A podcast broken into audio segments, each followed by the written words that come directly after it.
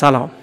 شما اپیزود پنجم پادکست دغدغه ایران رو میشنوید که در بهمن 1399 منتشر میشه. محمد فاضلی هستم نویسنده کانال دغدغه ایران در تلگرام و صفحه با همین عنوان در اینستاگرام که با کمک همکارام پادکست دغدغه ایران رو هم منتشر می‌کنیم.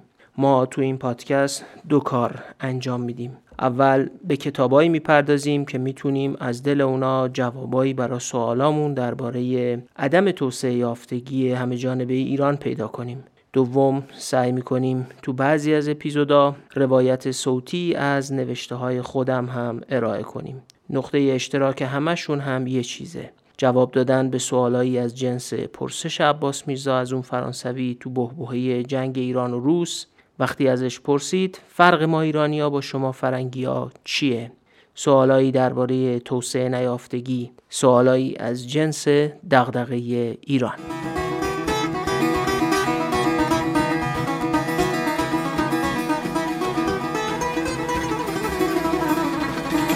تو اپیزودهای سوم و چهارم داستان دولت‌های نفتی رو به طور کلی و حکایت ونزوئلا رو به طور خاص به روایت کتاب معمای فراوانی تعریف کردم. واقعیت اما اینه که نفت یه منبع میشه ازش خوب یا بد استفاده کرد. کشورهایی هستند که از نفت خوب استفاده کردند و همه مثل ونزوئلا نشدن. حالا یا نظام و عقل حکمرانی درست و درمون داشتن یا حتی اتفاقای تاریخی هم به کمکشون اومده و نذاشته نفت براشون مصیبت بشه. کشور نروژ در شمال اروپا و اندونزی در جنوب شرقی آسیا از این دست کشورها هستند. یکی از نکات جالب تو این داستان اینه که دو کشور به نوعی کاملا متفاوت یکی از شمال اروپا و یکی در جنوب شرق آسیا با زبان، فرهنگ، دین و سابقه تاریخی کاملا متفاوت. در مواجهه با درآمدهای سرشار نفتی عمل کردی دارند که جلوی تبدیل شدن نفت به کابوس توسعه رو می‌گیره. این درست شبیه اینه که کشورهایی مثل الجزایر، نیجریه، ایران و ونزوئلا که همه به نوعی تفاوت‌های اساسی فرهنگی، تاریخی و اجتماعی با هم داشتن و دارن اما روی کردشون به درآمدهای سرشار نفتی مثل هم بود و نتایج تقریبا مشابهی هم گرفتن این خودش نشون میده که توسعه تحت تأثیر عواملی متفاوت از تفاوتها و شباهتهای دینی، زبانی و فرهنگیه. به هر حال بریم ببینیم نروژ و اندونزی در دهه 1970 میلادی یا همون دهه 1350 شمسی با درآمدهای سرشار نفتی چجوری کنار اومدن.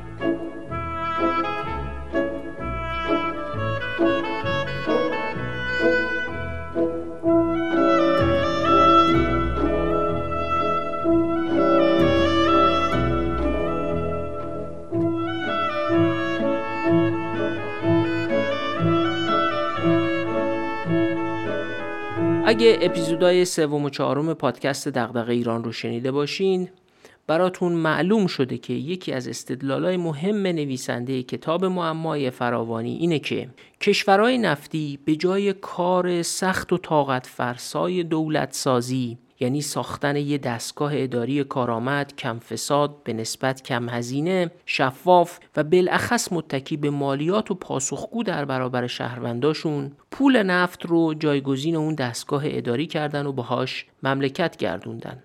و با اتکای به همین پول نفت دولت های بزرگ مداخله کننده تو اقتصاد با هزینه های بالا ایجاد کردن و طبیعتا وقتی رانت نفت کم شد یا دیگه از اون قیمت های بالای نفت خبری نبود یا حتی وقتی جمعیتشون زیاد شد و دیگه پول نفت برای پوشش دادن هزینه های دولت و جمعیت زیاد کافی نبود دیگه کشور با بحران مواجه شد. نروژ اما بین بقیه کشورهای نفتی که نویسنده با هم مقایسهشون می‌کنه با بقیه یعنی با ونزوئلا، ایران، نیجریه، اندونزی و الجزایر فرق داشت.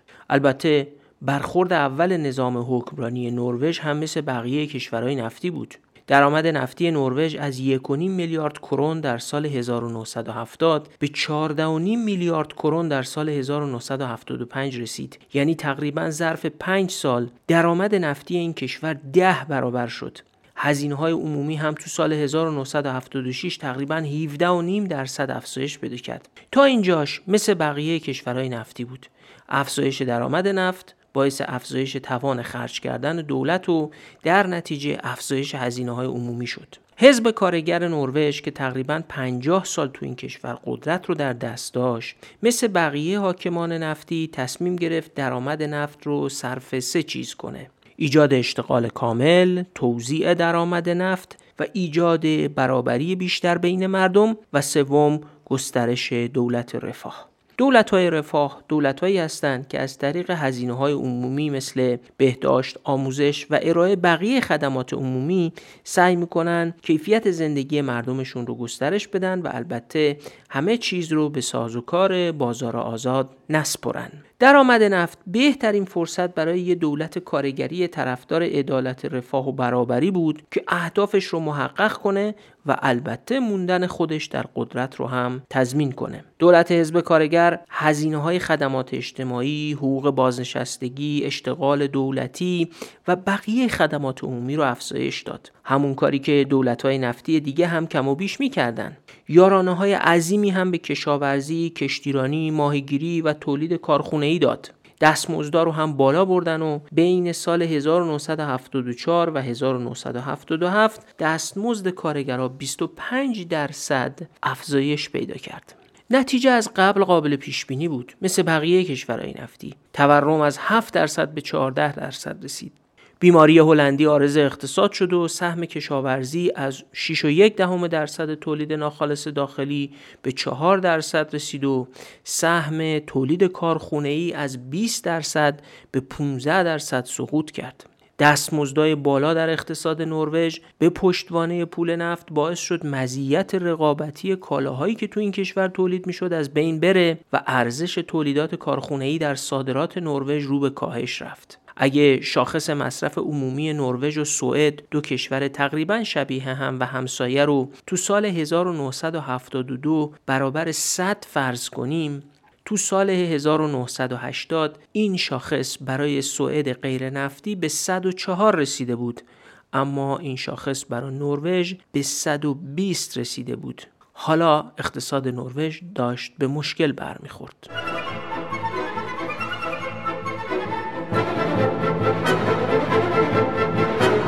مشکلات اقتصادی باعث شد حزب کارگر بعد از 50 سال قدرت رو به حزب محافظ کار البته طی انتخابات واگذار کنه. اما ظرف کمتر از یک دهه نفت مشکلات جدی ایجاد کرده بود. صنایع افول کرده بودن و کاهش صادرات صنایع با افزایش صادرات نفت تا 60 درصد کل صادرات نروژ در سال 1982 پوشش داده می‌شد. رسیدن به 60 درصد کل صادرات از محل نفت برای کشور اروپایی مثل نروژ خیلی مسئله ساز بود. حزب محافظ کار هم نتونست قدرت رو زیر بار مشکلات اقتصادی حفظ کنه و چهار سال بعد در 1986 وقتی قیمت نفت سقوط کرد قدرت دوباره به دست حزب کارگر افتاد. درسته مشکلات اقتصادی ناشی از نفت پیش اومده بود اما نظام حکمرانی نروژ اجازه نداده بود کشور به شکل افراطی نفتی بشه و به قول خانم کارل نهادهای دولتی نوعی مقاومت سازنده در برابر تأثیرات شدیدن گیج کننده نفت ایجاد کرده بودند. ساختارهای دولت نروژ با ساختار ضعیف دولتهای نفتی خیلی فرق داشت. شرکت های نفتی که می‌خواستند با نروژ درباره استخراج نفت مذاکره کنند با یه دولت فاسد ضعیف قارتگر مثل گومز در ونزوئلا مواجه نبودند نروژ کشوری دموکراتیک کم فساد و ثروتمند بود که به قول اولسون دولت شاخص خدمتگزار عامه مردم به شمار می‌رفت. نروژ دولت جا افتاده داشت که ریشه هاش به سال 1680 میلادی برمیگشت و جایگاه دولت تو قانون اساسی که سال 1814 نوشته شده بود کاملا روشن بود. شایستگی حرفه‌ای و کیفیت نیروی انسانی تعیین کننده استخدام تو دولت نروژ بود. وقتی تو سال 1970 نفت تو نروژ کشف شد نروژ یه سنت طولانی دولت سازی داشت و بروکراسی مستقر و مستقل عقل اداره کشور بود. کارکنان دولت بر اساس شایستگی و از بین نخبه ترین افراد جامعه انتخاب می شدن. حقوق و مزایای کار دولتی زیاد و به شایسته ترین افراد داده می شد. ضوابط دقیق و ارتقا بر اساس شایستگی سبب شده بود که رهبران سیاسی نتونن خودسرانه کارکنان دولت رو عوض کنند یا تغییر بدن رسانه های عمومی و مجلس هم به شدت روی اینجور کارهای سیاسی و نظارت داشتند. خلاصه نروژ دولتی داشت که اصلا به دولت های ایران، ونزوئلا، الجزایر یا نیجریه هیچ شباهتی نداشت. توافق با شرکت های خارجی به پشتوانه توان کارشناسی و حقوقی یه همچین دولتی و با همکاری بخش خصوصی نروژ به دست آمد. نظارت دولت بر امور نفت و مالیات ستانی از شرکت های نفتی هم به خوبی طراحی شده بود. کنترل تأثیر نفت بر اقتصاد نروژ فقط به علت توان کارشناسی دولت نبود بلکه گروه های مختلف کشور در یه بستر دموکراتیک قادر بودند بر سیاست های دولت تأثیر بذارن.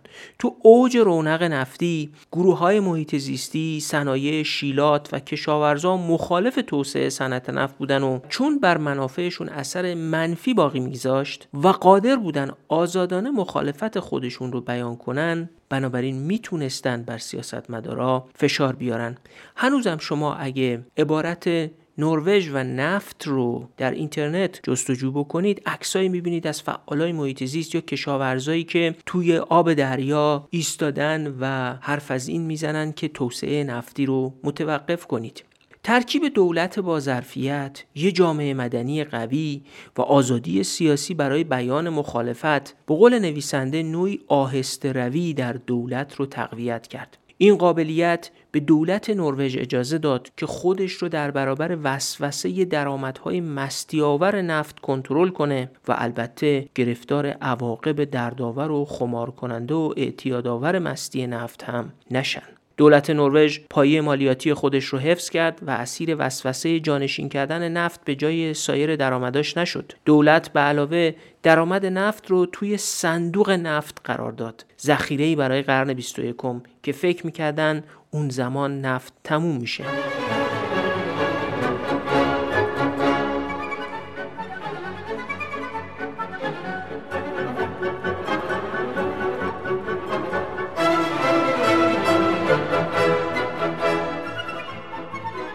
نهادهای قوی دولت نروژ وسوسه اقدامات جاه طلبانه توسعه ای رو کنترل کردند و به جای سیاست های نادرستی که بقیه کشورهای نفتی درگیرش شدن سیاست های توسعه بدیلی ایجاد کردند که مناسب توسعه بود.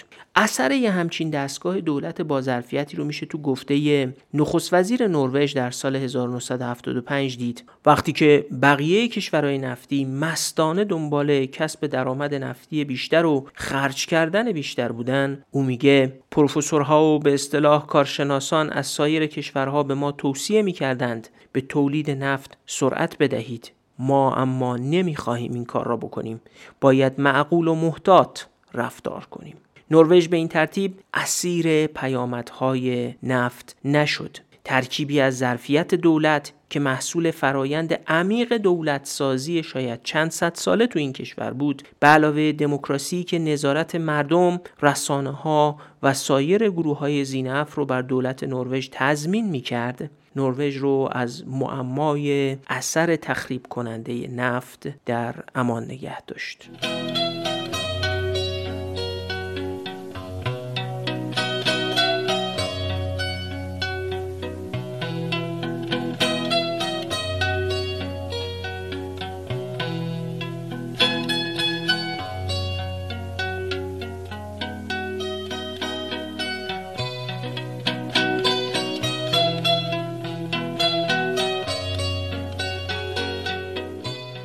اندونزی هم بین کشورهای نفتی به نوعی استثناست. اندونزی از نظر ترکیب اقتصاد نفتی با دولت شبیه بقیه دولت‌های نفتی هست اما دو تا تفاوت اساسی داشت. یک دولت سازی مدرن تو این کشور با دوران تسلط نفت بر اقتصاد همزمان نشد. یعنی تو اندونزی دولت مدرن رو وقتی نمی ساختن که نفت هم بر اقتصاد مسلط شده بود. زمان دولت سازی و زمان اومدن درآمد نفت یکی نبود. دو تشکیل رژیم هم یعنی افرادی که در مناسب قدرت حضور دارن همراه نفت نبود. بنابراین قالبریزی و شکگیری نهادهای حکومت با ملات نفت انجام نشد. یعنی اندونزی مثل نروژ یه دولت مدرن دموکراتیک نداشت. اما دولتش هم مثل ونزوئلا یا ایران و نیجریه با پول نفت ساخته نشد. اندونزی به مدت سه قرن مستعمره هلند بود. بعد ژاپنی ها در جریان جنگ جهانی دوم اشغالش کردند و با بمباران متفقین علیه ژاپن صنایع نفت این کشور به کلی از بین رفت بنابراین دولت هایی که بعد از جنگ جهانی دوم در اندونزی سر کار اومدن نمی‌تونستند به درآمد نفت متکی باشند. تولید نفت خام اندونزی بین 1950 تا 1966 فقط 8 درصد رشد کرد. این رقم رو با ارقام چند ده و گاه چند صد درصدی رشد درآمدها و تولید نفتی کشورهای مثل ایران و ونزوئلا تو دهه 1970 که مقایسه کنید متوجه میشید که چقدر تولید نفت در اندونزی کم بوده وضع به گونه ای بود که تا سال 1968 فقط 10 درصد درآمدهای دولت از نفت می اومد و یک سوم صادرات رو هم نفت در بر می گرفت. وابستگی به نفت تو اندونزی از سال 1968 شروع شد. و تا سال 1974 با میانگین نرخ رشد سالیانه 17.5 درصد بالا رفت. البته اون وقفه ای که تخریب صنعت نفت اندونزی تو طول جنگ جهانی دوم ایجاد کرده بود باعث شد که در مجموع دولت خیلی کمتر از بقیه کشورهای نفتی برای ساختن دم و دستگاه دولت به نفت وابسته بشه.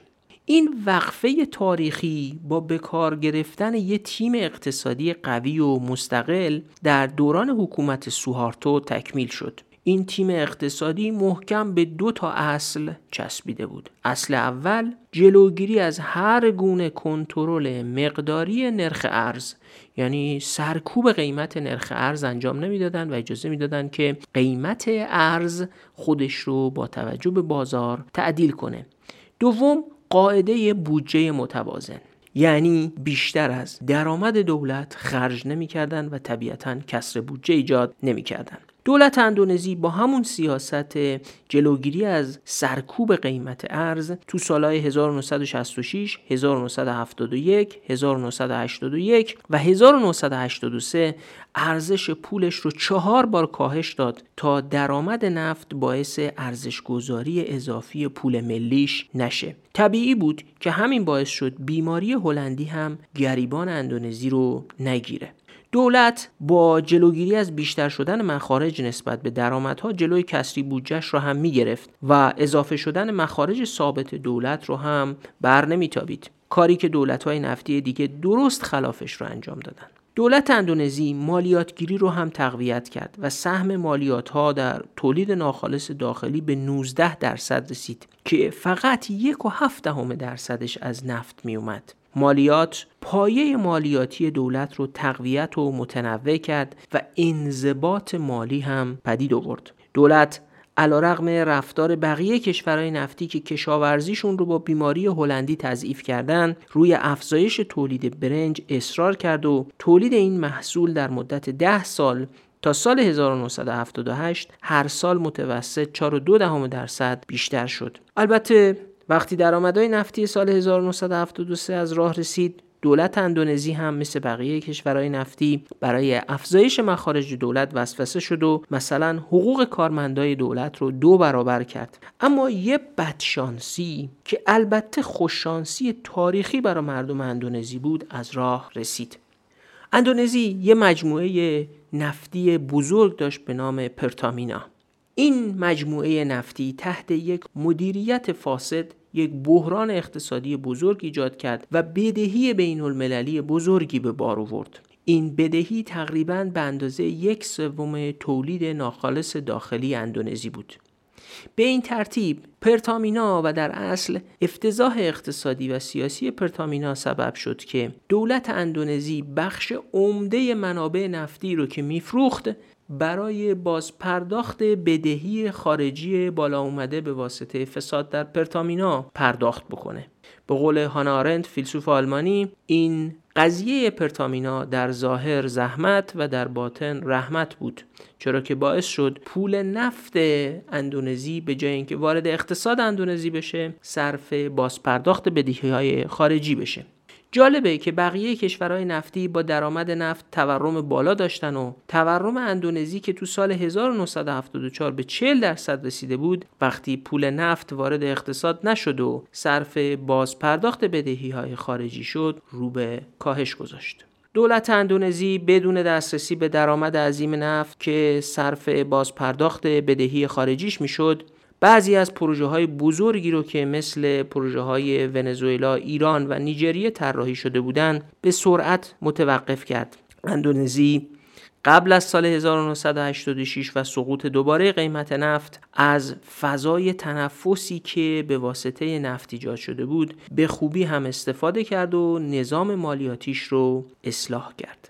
بنابراین ترکیبی از زمان دولت سازی یعنی دولت سازی در وقتی که درآمدهای نفت در دسترس نبود. به علاوه یه تیم اقتصادی قوی که سیاستگذاری درستی انجام داد و مانع بیماری هلندی یا سرکوب قیمت ارز و ایجاد کسر بودجه شد به علاوه یه اتفاق تاریخی یعنی فساد در مجتمع نفتی پرتامینا که در ظاهر مصیبت و بدبختی بود و درآمدهای نفتی اندونزی رو صرف بازپرداخت بدهی های خارجیش کرد باعث شد اندونزی با درآمدهای نفتی مثل بقیه کشورها مثل ونزوئلا یا ایران مواجه نشه و بنابراین درگیر عواقب خطرناک پول نفت هم نشه.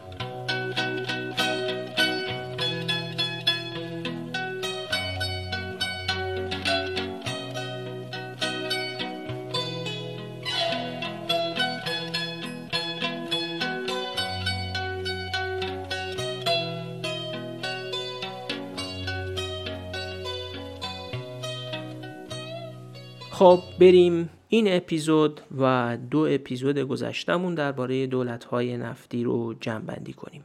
مقایسه اسپانیای قرن 16 هم با ونزوئلا، اندونزی و نروژ قرن 20 به ما چی میگه؟ چرا رانت منابع طلا و نقره اسپانیا و رانت ونزوئلا در نفت این کشورها رو به خاک سیاه نشوند؟ اما رانت نفت باعث نشد اندونزی و بالاخص نروژ اقتصاد نفتی ناپایدار و مفلوک پیدا کنند. راستی دقت کردید که همه دولت های نفتی حتی نروژ اولش وقتی پول نفت بهشون رسید وسوسه شدن و با افزایش مخارج و سیاست اقتصادی نادرست کشورشون رو به خطر انداختن فقط نروژ و اندونزی بودند که یکی با کمک بروکراسی و دستگاه اداری منظم و سابقه دولت سازی و دیگری به کمک همراهی تاریخ و یه تیم اقتصادی خوب از عواقب منفی نفت جون سالم به در بردن. فکر نمی کنید سیاستمدارا تو همه دنیا اخلاق یکسانی دارن و اصلا به اخلاق و خلقیاتشون نیست که چگونه کشوراشون رو اداره کنن. انگار یه چیزی خیلی فراتر از اخلاقیات سیاستمدارا صرف نظر از اینکه مال کدوم فرهنگ و کشور هستن بر کیفیت حکمرانیشون اثر می‌ذاره. کالاها مثل طلا، نقره یا نفت با ظرفیت و کیفیت دولت ها ترکیب میشن و مسیرهای مشخص انتخاب سیاست ها رو جلوی پای سیاستمدارا می‌ذارن. سیاستمدارا اولین انتخاب ها رو که انجام میدن قدم تو راهی می‌ذارن که برگشتن ازش خیلی سخته. کالاهایی مثل نفت، طلا و نقره بادآورده به هر شکلی در میاد. به شکل سودای هنگفت، زیاد شدن کارکنای دولت، ساعات زیاد فراغت مردم، حقوق بی حساب و کتاب برای یه دورانی کوتاه، حمایت از برخی صنایع و کالاها، قراردادهای نون آبدار و فساد بیپرده و هزینه اجتماعی سنگین برای دولت ها. وقتی کارخانجات کشورتون رو با پول ارزون نفت ساخته باشین و به تولید محصولات انرژی بر مثل فولاد و آلمینیوم و غیره متکی شده باشید دیگه تغییر دادن این صنایع کار راحتی نیست وقتی گروه های سیاسی و فعالای اقتصادی به سود و منابع نفت عادت کردند و شبکه های رانت و فساد حول این منابع شکل گرفت برگشتن از این مسیر سخت میشه. اینجاست که میگن سیاست وابسته به مسیر شده. یعنی همون راهی رو که توش رفتید به شما فشار میاره که راه رو ادامه بدید. مبارزات سیاسی به مبارزه برای کسب ابزار توزیع رانت تبدیل میشه و دیگه مبارزه برای اصلاحات اساسی تو دستور کار نیست. قدرت نفت بقیه محصولات رو تضعیف می‌کنه و اقتصاد به تدریج تک محصولی میشه. بررسی رابطه نفت و سرنوشت توسعه کشورها نشون میده که نوع ماده‌ای که کشورها صادر می‌کنن اثر عمیقی روی ساختار سیاسی و اجتماعیشون باقی می‌ذاره و نهادهای دولت رو هم شکل میده. وابستگی به یک کالای خاص روی روابط قراردادی، حقوق مالکیت، اهمیت نسبی بازارها در برابر دولت، درجه بین المللی شدن اقتصاد، فرصت برای نوآوری فنی، قدرت نسبی گروه های جامعه در برابر هم مثلا کشاورزا و صنعتگرا در برابر مدیرای نفتی و دولتی و ظرفیت دستگاه اداری دولت و خصوصا ظرفیت مالیات ستانیش تأثیر می‌ذاره. این بررسی همچنین نشون میده که دولت و بخش خصوصی تو کشورهای نفتی از هم جدا نیستن و به همدیگه شکل میدن. دولت نفتی بخش خصوصی رانتی رو توسعه میده و بخش خصوصی عادت کرده به رانت برای ادامه همون سیاست های قبلی فشار میاره. مگر اون قسمتی از بخش خصوصی که درگیر منابع رانت نفتی نیست یا به واسطه سیاست های ناشی از رانت نفتی کسب و کارش و منافعش تهدید میشه؟ کتاب معمای فراوانی به خوبی نشون میده که ساختن یه بروکراسی با ظرفیت و توامان تلاش کردن برای داشتن حکومتی دموکراتیک که به کمکش بشه با اتکاب رسانه ها و جامعه مدنی بر رفتار رانتجویانه سیاستمدارا و بقیه فعالای اقتصادی و تمایلشون به استفاده از رانت نفتی غلبه کرد تا چه اندازه مهمه. و البته دموکراسی بدون داشتن دولت با ظرفیت پایدار نمیمونه. نکته آخر اینه که در شرایط فقدان یه دولت با ظرفیت بروکراسی شایسته سالار و با اقتدار توسعه سیاست های آزادسازی قیمتی بدون توجه به ساختن ظرفیت دولت در نهایت سبب بهبود نخواهد شد و حتی ممکنه مثل ونزوئلا وضعیت رو بدتر کنه. اهمیت زمان هم تا اندازه زیادی آشکار میشه. هر تصمیمی که گرفته میشه و مسیر رانت نفتی رو ادامه میده بازگشت به عقب و اصلاحات رو سختتر می‌کنه. همواره برگشتن از مسیری که چند دهه طی شده سخته اما هر لحظه که میگذره سختتر میشه.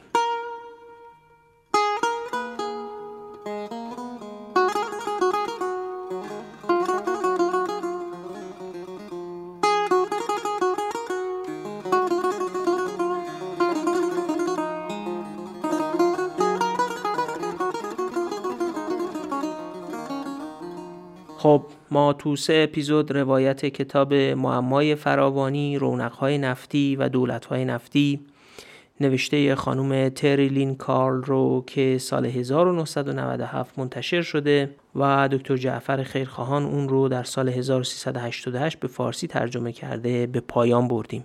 کتاب رو نشر نی منتشر کرده و تو این سالا به چاپ هشتم هم رسیده. کتاب ارزشمندی که برای درک موانع توسعه جامعه ایران، مسیر توسعه‌ای که پیمودیم و دشواری که پیش رو داریم خیلی ایده ها و بینش های ارزشمندی داره.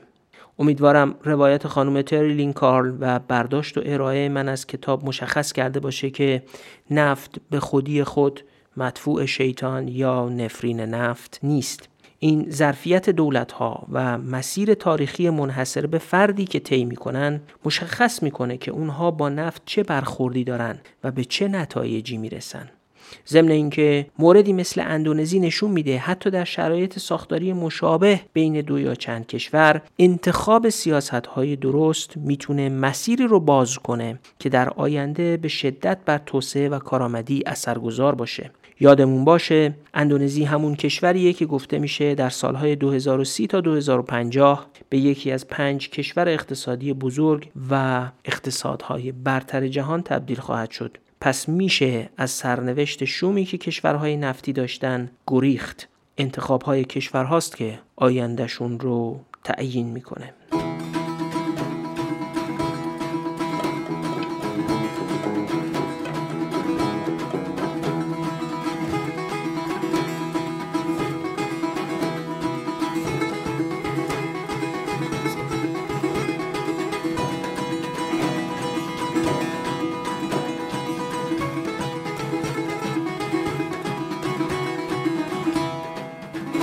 خیلی ممنون که اپیزود پنجم پادکست دغدغه ایران رو با ما همراه بودید. این پادکست الان روی شنوتو، Castbox، iTunes و Google Podcast هم در دسترسه. روی تلگرام هم که منتشر میشه. راه ارتباط با ما ایمیل dirancast at gmail.com با همراهی شماست که اعضای مخاطب پادکست دغدغه ایران روی Castbox به حدود 15 هزار نفر رسیده.